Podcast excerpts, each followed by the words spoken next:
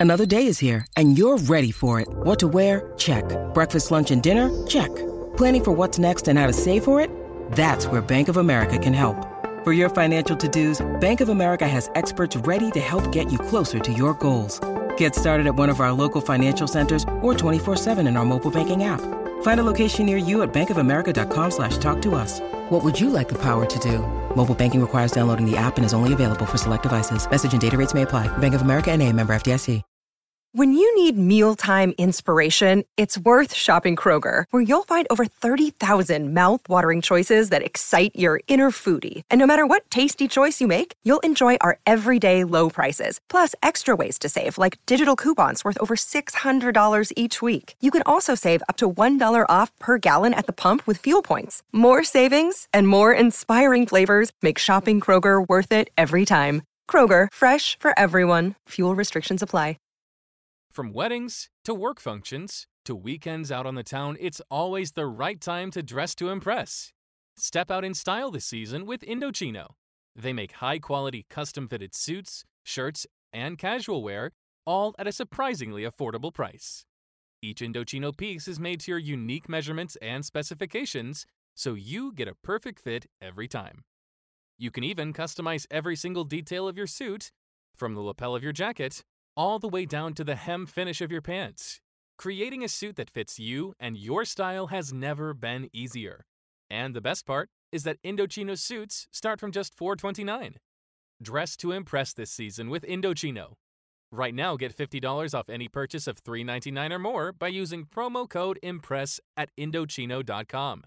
That's $50 off a purchase of $3.99 or more at Indochino.com promo code IMPRESS.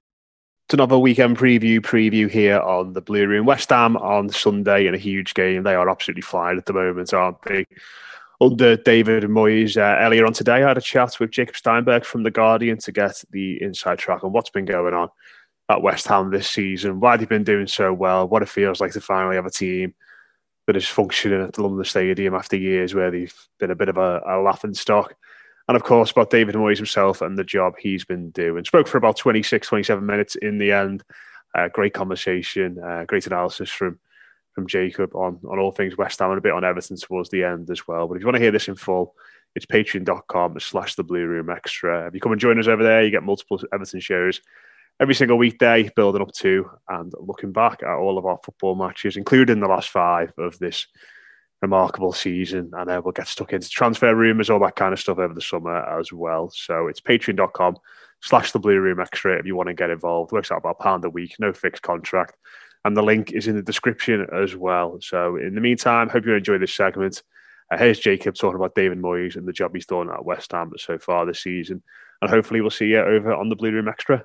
There are still certain points at which he does get, you know, I think there are certain elements um, who weren't who just didn't take to him the first time and sort of were not happy that he came back.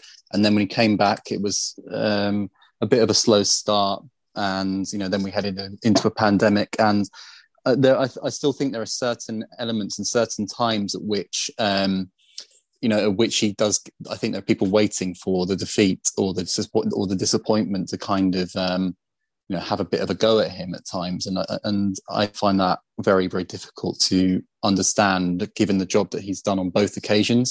Um, you know it kind of happened uh, when they went out of the FA Cup. It kind of happened well less so when they lost when it was sorry they, they had two games at, um, at Old Trafford. They lost in the FA Cup when it was a terrible game at Old Trafford. They lost in extra time and then they went there in the league a month later and they were quite defensive um, that evening. They didn't have Lingard and Fornals, which made quite a big difference. Um, and he, he, set up in a fairly cautious way, and they lost one 0 They didn't really threaten, and there was a bit of blowback on that. And and um, you know, from from my end, I was kind of thinking, well, I mean, come on, like if you you know if you go to Old Trafford, the, the, the specific way that Manchester United want teams to play is by coming at you know coming at them, and then they hit you on the break. Um, and it kind of, and you kind of saw that in that game when West Ham had to chase the equaliser. Um, so you know there've been that, those moments where suddenly we're sort of back to always too negative and everything. And um, but then I think you saw on uh, and, and that was that, and that was actually reflected as well in some of the punditry that night. You know, oh, why, why aren't they? Why, you know, why isn't he just throwing everybody on? You know, why isn't he playing this player and everything? And you're kind of thinking, hang on, hasn't this guy earned the yeah. benefit of the doubt at this stage? You know that um, maybe he knows best for for what might be what, what might work in this particular game, and they only lost because of known goal that night.